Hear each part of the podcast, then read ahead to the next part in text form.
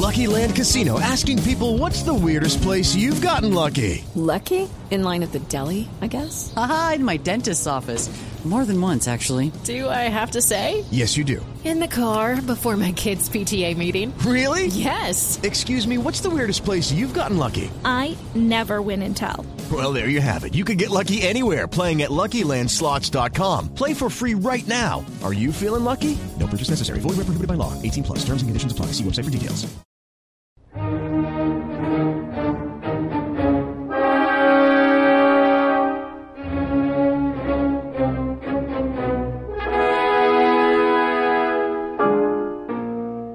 Teatro de Bolsillo.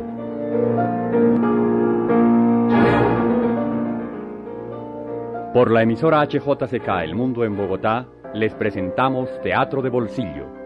Escenificaciones de cuentos, de leyendas y fábulas, de piezas teatrales breves de reconocidos autores, en versiones especiales para esta audición.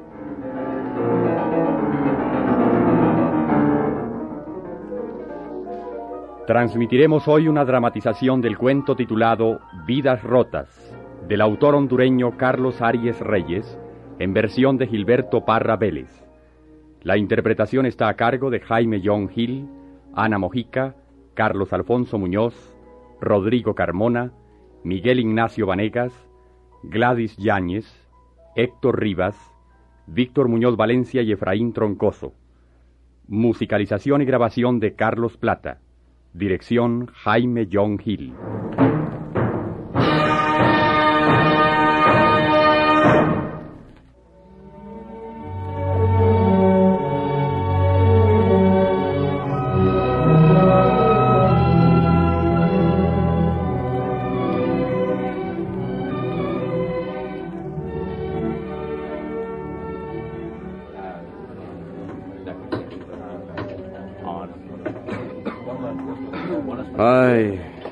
Sinceramente, la situación que estamos atravesando es de las más difíciles. Cada uno de nosotros tenemos a quien más la culpa de todo cuanto nos ocurre. ¿No te parece, Roberto? No sé a qué te refieres, José. En cuanto a lo que a mí me corresponde, nada tengo que ver con lo que ocurre en otras partes. No comprendo por qué razón tienes que echarle la culpa a los demás y aún a ti mismo. No, no, no. A nadie directamente. Pero si pensamos un poco, veremos que cada uno de nosotros tenemos la culpa. Muchas veces es por cobardía que negamos la parte que nos corresponde. Otras es la poca importancia que le dan a las realidades, a las condiciones que tenemos que afrontar. Cuando el pobre logra conseguir la carne, seguramente que estará haciendo fuerza por conseguir la sal para sazonarla. Que es una lucha permanente. Va, va, José, tú siempre tratando de componer las situaciones con meras suposiciones. ¿No te parece que sería mejor, en lugar de tantas habladurías, de tantas palabras sin sentido, un poco... Sí, sí, un poco de actividad? ¿Y qué llamas tú actividad? ¿Quieres que me vaya de calle en calle, de barrio en barrio, a prometerles un paraíso a todas esas gentes que aún con palabras esperan resolver su situación? Gentes que sin saber cómo están no viviendo, sino posponiendo su muerte. A decirte verdad, somos culpables de su situación. Son tan buenos todos que una palabra, una promesa a varios años vistos es suficiente para darles fuerzas y esperar más promesas. Comprendo tus argumentaciones, José. Y escucha, para serte franco, las acepto, ya que tus capacidades son mayores que las mías. Que mi situación es mucho menos favorable que la tuya también. De eso también tenemos todos la culpa, tú, yo, todos los que nos miran, todos los que pasan a nuestro lado, y en nada los interesa su situación, o la tuya o la mía. De esa forma de pensar y de ver las cosas estamos contagiados todos. Cada vez que, que la prensa anuncia que una familia muere de hambre en algún lugar, pasamos a los espectáculos con la mayor naturalidad. Estamos perdiendo la sensibilidad. Estamos en la época de los hombres insensibles. Menos mal que por fin encontré a quien culpar de mis malos días. Ah, es ya algo consolador. Bueno, y ahora que sé quién es el culpable, al menos conozco a uno de todos, ¿qué me insinúas que haga? ¿Cómo podrás remediar tu culpabilidad? Tú siempre buscándote la manera de pasarla lo mejor posible. Ya sé a qué te refieres. Mira, toma. Toma estos dos pesos y anda a comer a algún lugar. Me parece que con eso quedas contento. Al menos has tenido otra vez la paciencia de oír mis quejas. Bien, hasta luego, amigo. Ojalá que pueda encontrar a otros tantos culpables de mi situación. Pero no te eches a morir. Ya llegará otra oportunidad para que salves tu parte. Bueno, y ahora sí me voy. Nos veremos más tarde, José. Sí, sí. Nos veremos mañana. Y recuerda, no te pongas tan trágico por lo que a mí corresponde.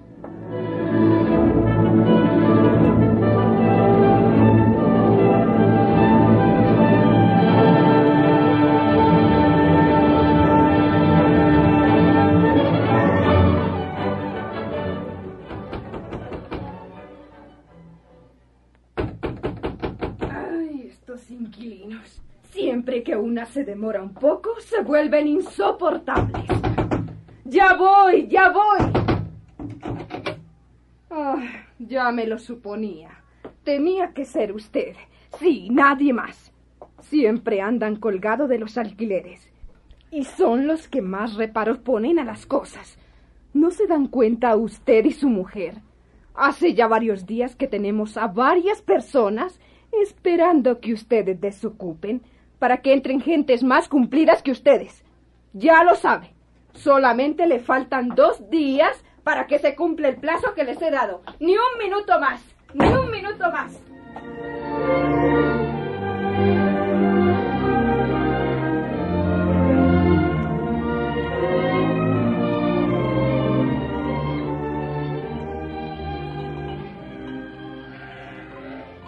Mira, Anita. Ya llevamos varias semanas en el campo. Ante nosotros se abre un nuevo horizonte. Son otras tierras, otros ambientes. Podemos vivir a pleno aire.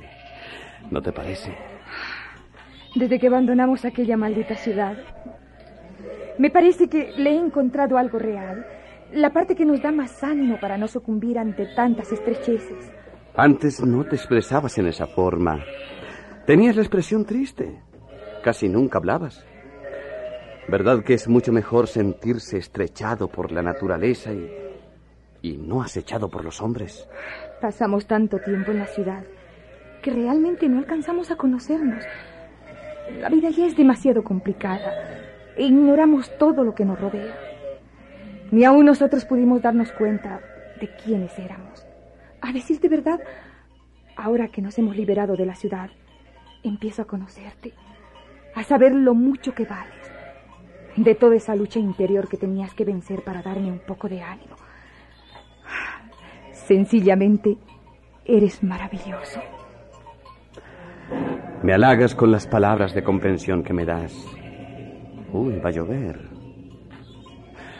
Sinceramente, todo lo que hacía no tenía más interés que el de darte lo que medianamente podía, soportando las críticas de todos los que nos rodean, de mis amigos, que como bien lo sabes, poco importancia les doy. Mira, eh, oye, eh, es mejor que te entres. Anda, consuela a la niña. Esta lluvia seguramente la ha asustado. Te ha heredado todos los nervios. Y desde pequeña se ponen así. Anda, anda, querida. Menos mal que no será como tú. O al menos quieres demostrarte ajeno a cualquier demostración común. Eso dice siempre. Desde que abandonamos la ciudad, ambos estamos en mejores condiciones. Parece como si la vida nos tuviera reservado algo mejor para estos días. Es tan diferente esta vida que a cada minuto que pasa me lamento más de no haber pensado más en serio en este ambiente.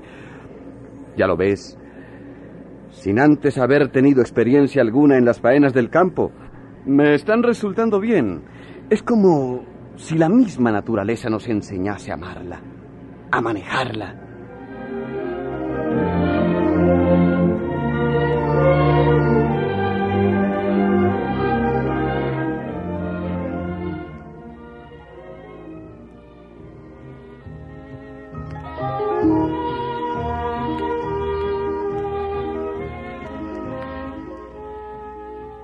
Espero que hoy tengas tan buena suerte en tus labores.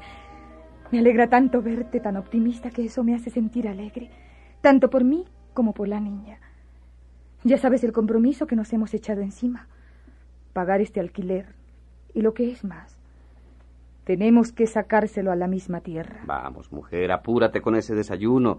Ya los peones están merodeando y tengo que estar al frente de ellos. De lo contrario, pues no dará ningún rendimiento. Anda. Bueno, bueno, querido. Anda y no tardes. Ya sabes que la niña pregunta por ti constantemente. Cuando se acerca la hora de tu regreso se pone insoportable.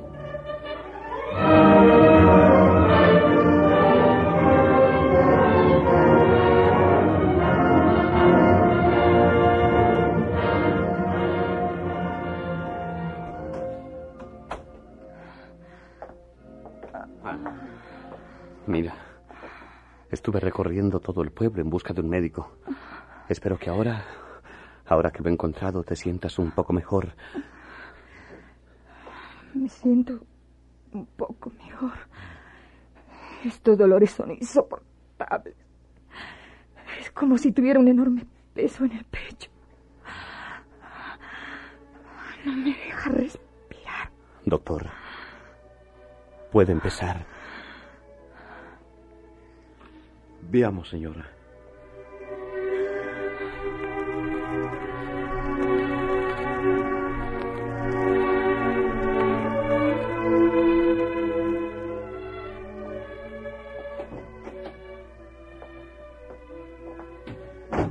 El caso es de sumo cuidado. Son causas de las preocupaciones que ha tenido. Es una persona sumamente sensible. Sí. Le parece que todos los problemas que tiene son los únicos que puede soportar la humanidad. Estas personas así son hipertensas. Hay que ser demasiado suave con ellas. Al menor disgusto les parece que el mundo se les viene encima. Pero de todas maneras, no es nada grave. Un poco de paciencia por su lado y ya verá cómo se alivia. Haga que le despachen cuanto antes esta fórmula. Y sobre todo que cumpla al pie de la letra mis instrucciones. Eh, con su permiso. Sí, doctor.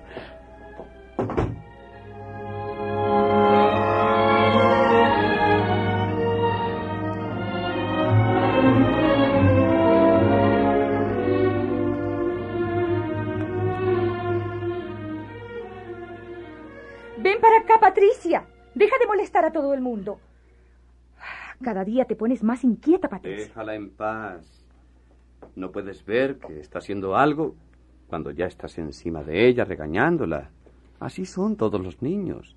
Siempre están curioseando todo. Es la forma elemental de empezar el aprendizaje de las cosas. Eh, dime una cosa, Ana.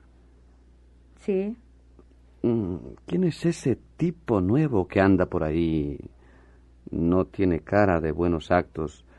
Me parece sospechoso cada uno de sus movimientos. Nadie lo conoce en el pueblo. Es un personaje extraño. Sus modales, todo él. ¿Lo has visto por acá, Ana? Sí. Este. Bueno, no, no estoy segura. Bien sabes que al atardecer cierro las puertas y. y me pongo a jugar con la niña hasta la hora que llegas. Es mejor así. Bueno, de todos modos, no te preocupes por lo que acabo de decirte. Son meras conjeturas, imaginaciones. Es que pienso tanto en ustedes dos que la presencia de gentes extrañas me pone nervioso.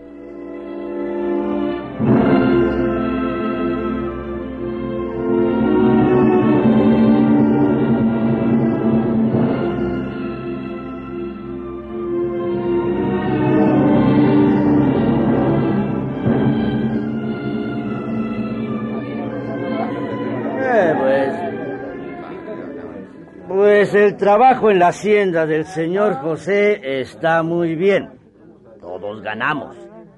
Pero ¿no les parece que él se está llevando más de lo que necesita?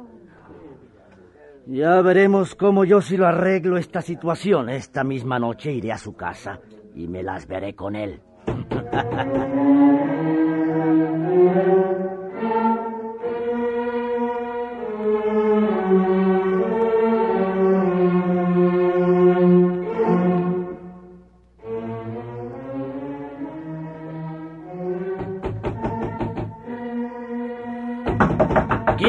Salga para que arreglemos las cuentas. ¡Eh!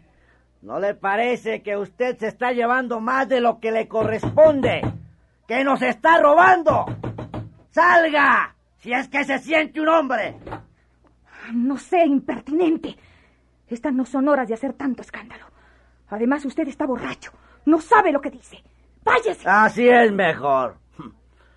Sabrá usted quién es su marido. Ah, es un aragán, un ladrón que se está llevando nuestra cosecha, nuestro trabajo. Quiere contentarnos con su palabrería. Eso es él, un ladrón. No lo sabía usted. Un ladrón. ¡Hey, Ana! ¿Qué haces ahí fuera? José, José, vete por la pesebrera.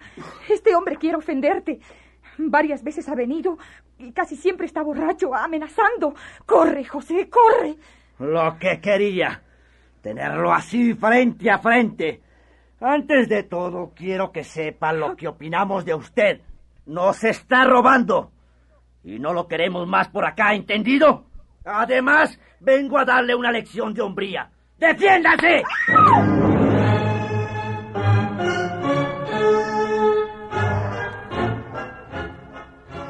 José, huye. Ese hombre parece muerto.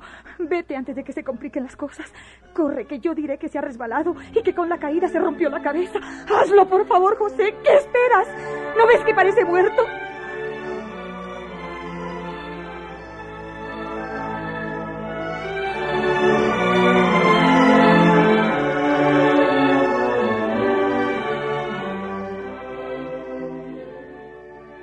Ya han pasado varios meses desde su detención.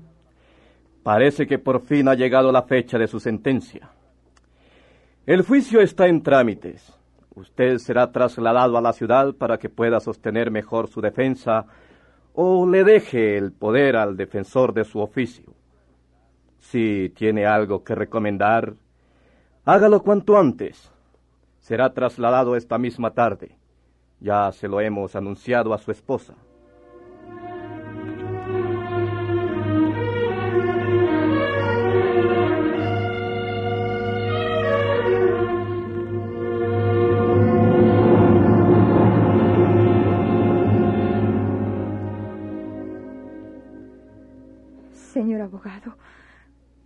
Para que me den más noticias sobre el caso de mi esposo. Espero que ya esté lo suficientemente informado acerca de la manera como ocurrió. Sobra decirle que fue un accidente. No puedo adelantarle nada. Hace ya más de una semana que estoy esperando que usted me dé algunos pesos para comprar papel, para las declaraciones, para los viajes que hay que hacer al campo de los acontecimientos. Usted sabe tanto como yo todos estos inconvenientes. Pero si ya le he dado dinero más que suficiente. Ah, pero no habíamos hecho cuenta de los imprevistos. A veces estos son más que los gastos reales. Nadie sabe qué se presenta. Tome. Aquí tiene usted otros pesos para que adelante el trabajo. Ajá. ¿Cuándo le parece que debo volver? ¿Necesita alguna aclaración? ¿Un dato más? Mm, no, no. Es suficiente por ahora. Oportunamente la haré llamar a mi despacho.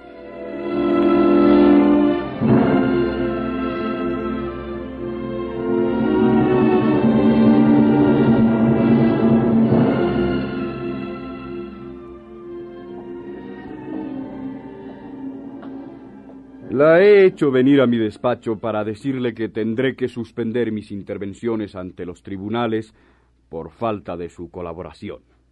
Son necesarios otros gastos, o por lo menos que usted me dé una garantía. Eh, quiero serle más claro. Faltan algunos gastos de importancia. Y luego, naturalmente, eh, el precio de mis actuaciones. Como comprenderá, mis honorarios aún no han sido discutidos entre usted y yo. Nos hemos limitado a los gastos de trabajo, el papel sellado, las declaraciones extrajuicio, todo aquello que los clientes no tienen en cuenta. Pero ya he terminado con los ahorros que tenía. El dinero ya no me alcanza. ¿Qué puedo hacer? Mm, pues eh, verá usted. Me parece que puede hacer esto. Según entiendo, Aún le quedan algunos animales en su hacienda. Puede venderlos y así vamos cuadrando las cuentas. Al menos las disminuiremos un poco. Entre tanto, le repito, señora, no puedo hacer nada. Usted comprenderá mejor que nadie. Dígame cómo van las gestiones. ¿Cómo le parece que le irá a José? No, no, no, no, no se preocupe. Pondré a trabajar todos mis efectivos. Vaya, haga las gestiones del caso. Entre tanto, yo estudiaré estos documentos.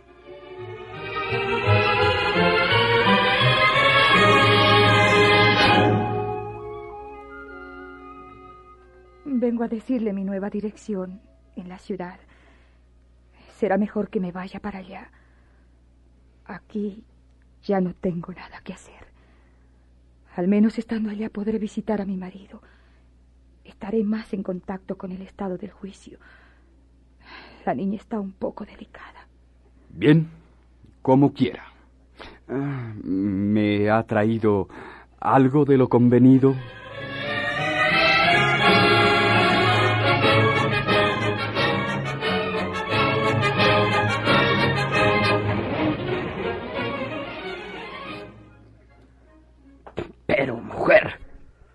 Ha sido posible que le hayas dado tanto dinero a ese abogado? ¿Acaso no sabías que hay personas de esas que piden y piden dinero y nunca mueven un dedo? Pero, tío, ¿qué puedo hacer? Me pide dinero seguido para comprar papel sellado, para los gastos extrajuicios, para un montón de cosas que nadie comprende. ¿No sabes que esas declaraciones no van en papel sellado? ¿Que esas declaraciones no se toman en papel sellado, sino en papel común en nuestro país? Te aseguro que ese hombre no ha dado un paso en firme en el caso de José. Tendremos que movilizarnos rápidamente. Estamos sobre el tiempo. ¿Qué hago? Haremos cualquier cosa. El tiempo es angustioso.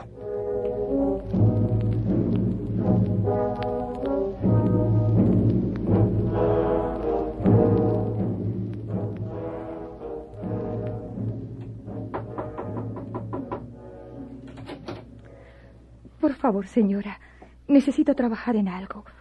Puedo hacerle los oficios de la casa, lo que se presente. No, no tenemos nada por ahora. No. No. No. Por favor, necesito un trabajo. Puedo hacer todo el oficio que sea necesario. Todas dicen lo mismo. Y a la hora de la verdad no sirven para nada. No tenemos nada. Otro día será.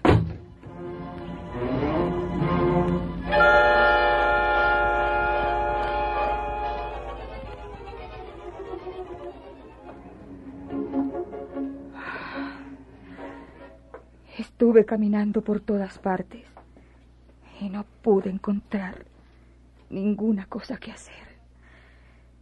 Ese abogado cada día me pide más dinero y más para terminar los alegatos del caso. Lo único que te quedaba. La casa del pueblo ya ha pasado a poder de tu famoso abogado. Parece que esta tarde me enviarán de una agencia un trabajo. Ya veremos qué sale de eso. De todos modos, tengo que tomar lo que me ofrezcan. Ya sabes que he hecho todo lo que está a mi alcance. Mi situación económica no es lo suficientemente holgada como para darte más de mi parte. He compartido contigo el techo y el comedor. Sí, y esto lo agradezco de todo corazón. Pero desde el momento en que me uní a José, nuestras suertes son las mismas. Cada uno de nosotros dos está en la obligación moral de cumplir nuestro juramento. Él lo hizo. Y ahora me toca a mí darle la mano. No dejaré de luchar, así sea en la adversidad. Además, he estado yendo casi todos los días a visitarlo. Está muy esperanzado en su defensa. Como quieras. De todos modos, puedes contar conmigo. Si acaso encuentras la ocupación que te prometen en esa agencia, puedes dejar con nosotros la niña. De todas maneras estará mejor acá, y así trabajarás más tranquilamente.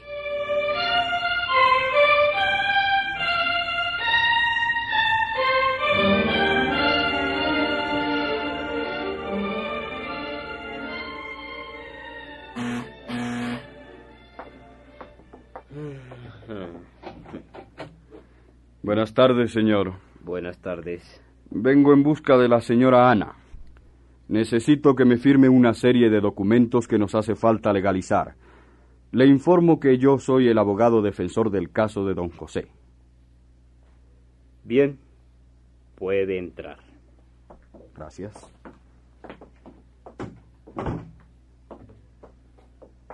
Tengo algunas palabras para hablar con usted.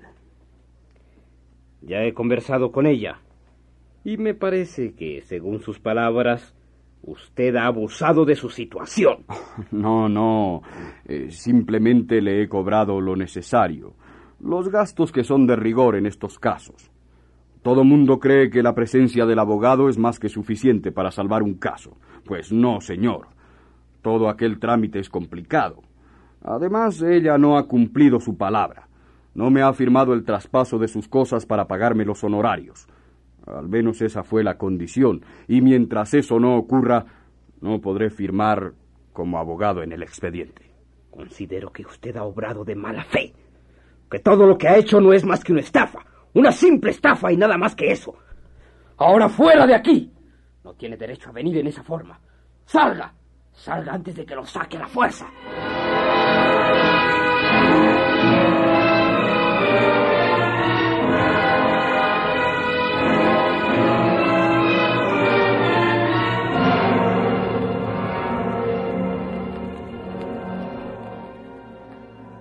Señora, señora. La estuve buscando por toda la ciudad. Di con su casa, pero un señor mal educado y que está a punto de echar a perderlo todo, me trató demasiado mal. Pero ya me doy cuenta de que aún queda gente que sabe el alcance de, de nosotros, los abogados. Seguramente que habrá venido a firmarle el traspaso de su casa. Usted ha de saber que mientras no se cubran los honorarios, no se podrá dar una línea más. Usted me comprende. No comprendo cómo se atreve a pedirme que haga eso. Después de que se quedó con todo lo que teníamos en la casa, mis animales, los enseres, todo lo que me parecía imposible abandonarlo, tuve que hacerlo. Es usted sencillamente detestable. Es el peor de todos los hombres. Mm. Gentes como ustedes deshonran a cualquier profesión, aún al hombre.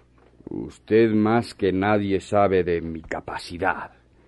En todo el tiempo que llevo de ejercer la profesión, no he perdido el primer caso. Y le digo que el negocio suyo es el más elemental de todos. Alegaré defensa del honor y vigilancia domiciliaria.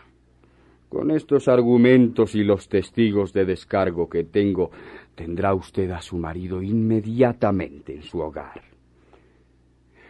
Pero para hacer todo esto, tengo que tener los honorarios cancelados.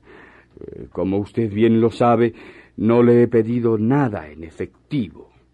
Todo lo que deseo es una firma aquí. Total, para que regrese usted a esta tierra. ¿No le parece? Pero, señor, ¿cómo se le ocurre que haga eso? Cuando usted empezó a engañarme desde el momento en que me pidió dinero para el papel, con la intención de que lo necesitaba para comprar papel sellado, cuando esas ponencias se hacen en papel simple.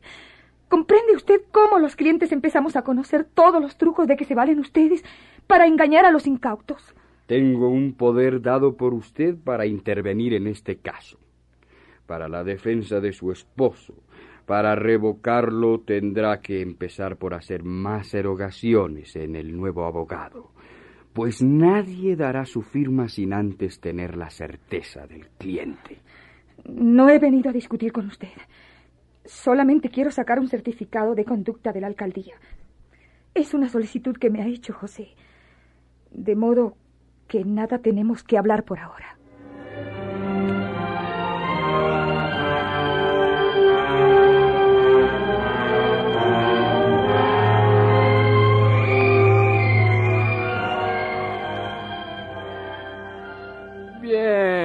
Bien, bien. Todos los papeles están en orden. Con mucho gusto le daremos la certificación que le hace falta, pero antes tengo que tener la autorización por parte de su abogado. Tenemos que hacerlo como si fuese a petición de él, ya que todos los papeles ante los tribunales están refrendados por su firma.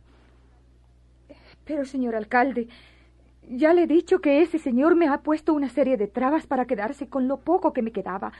Y ya el tiempo y el dinero no me alcanzan para nada. Me he puesto a trabajar en una casa de familia para poder hacer frente a los gastos de este juicio. Tengo que regresar mañana mismo a la ciudad.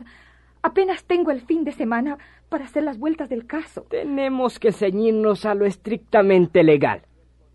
Ya usted le dio el poder a ese señor y todos los papeles adicionales que necesita tendrás que llevarlos como peticionario. Entienda que esto no es asunto mío. Además, ya no hay tiempo que perder. Los dos sabemos y no hay otra cosa que seguir con lo que dice ese abogado. Ya no se trata de sus cosas, sino de salvar a su esposo.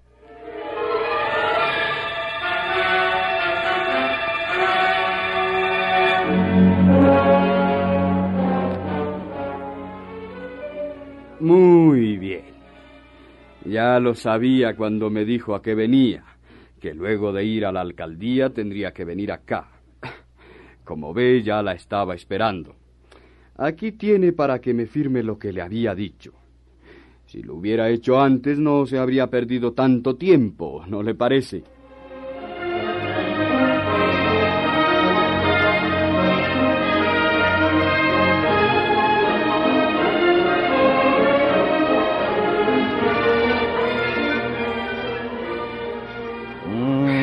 Yo solamente me acuerdo de llevar más de cuatro meses encerrado aquí.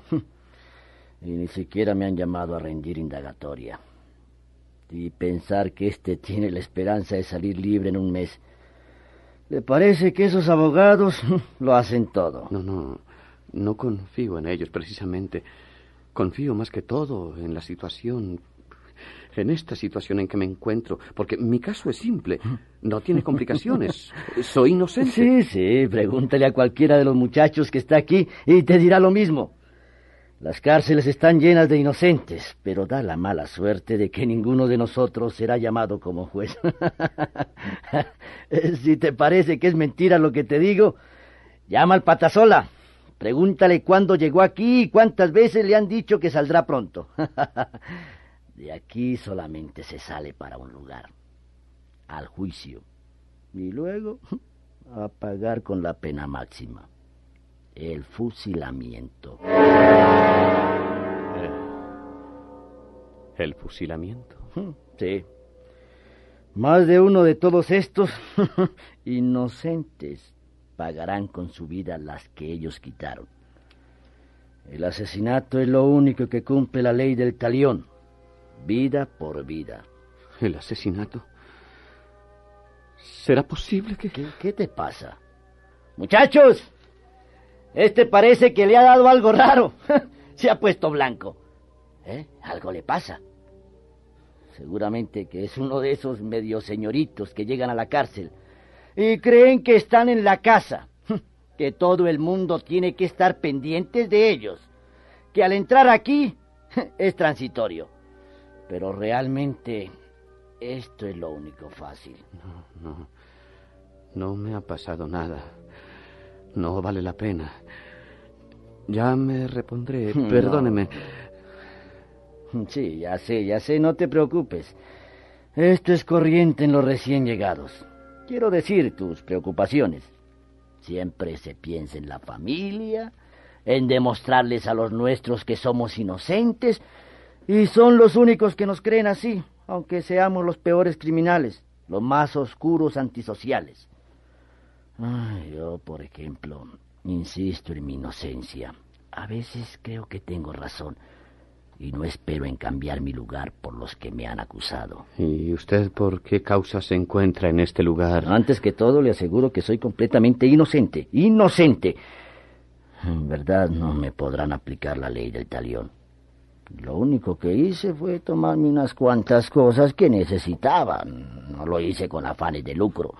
Hay un montón de cosas por ahí inútilmente puestas, utilizadas por gentes que no saben para qué son, pero que compran todo lo que se les ofrezca. Yo necesité algo de eso. Cuando salía con todo eso, como que no habían de faltar quien me viese o al menos otro de esos egoístas que consideran la propiedad como la única forma de mostrar a los demás que tienen mucho de lo que a todos les hace falta. Esa fue mi falla. Y aquí me tiene. ¿Fuma? No, no, gracias. No, yo sí. Ah. Dígame, eh, usted parece una persona educada.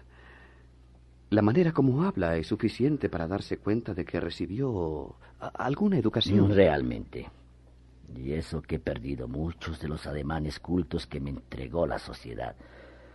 Allá afuera de los muros de esta cárcel hay muchas gentes que se interesan más por cómo se hacen las cosas, cómo es necesario dirigirnos a las varias categorías sociales.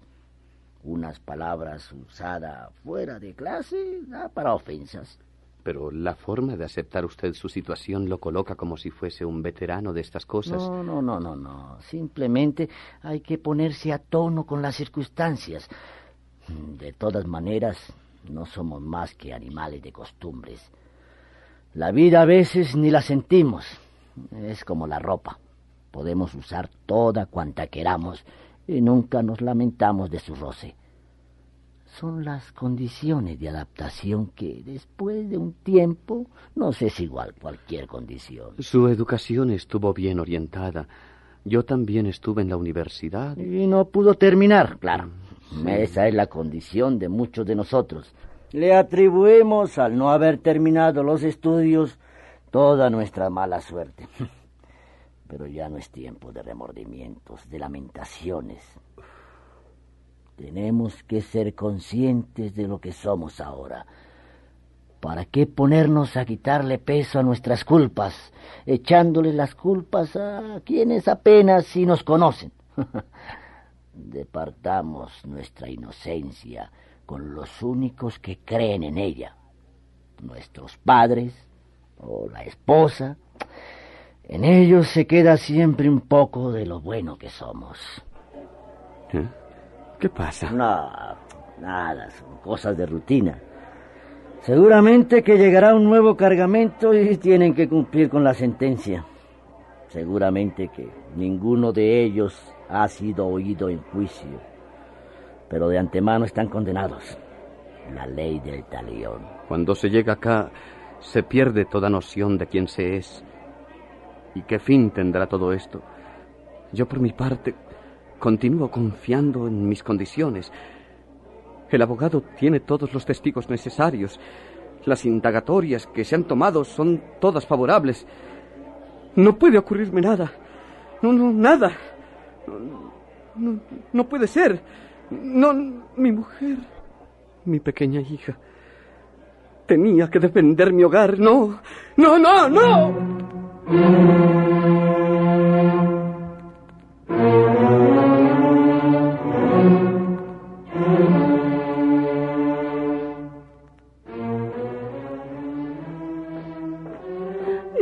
que desde acá no se pueda ver la última mueca que hacen estos bandidos. Seguramente que tratarán de imitar la misma que hizo su víctima. ¡Pelotón! ¡Alto!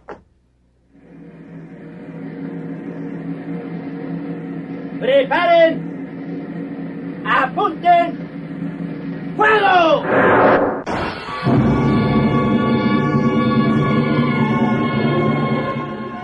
Cuidado, señores.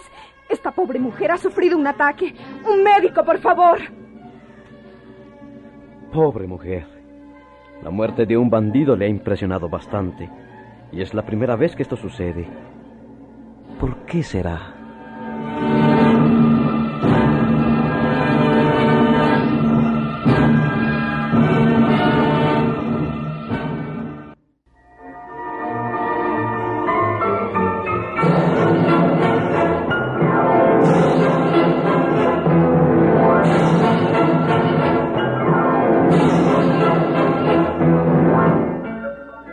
Emisora HJCK El Mundo en Bogotá, Les hemos presentado una versión radial del cuento titulado Vidas Rotas, del hondureño Carlos Arias Reyes, en adaptación de Gilberto Parra Vélez.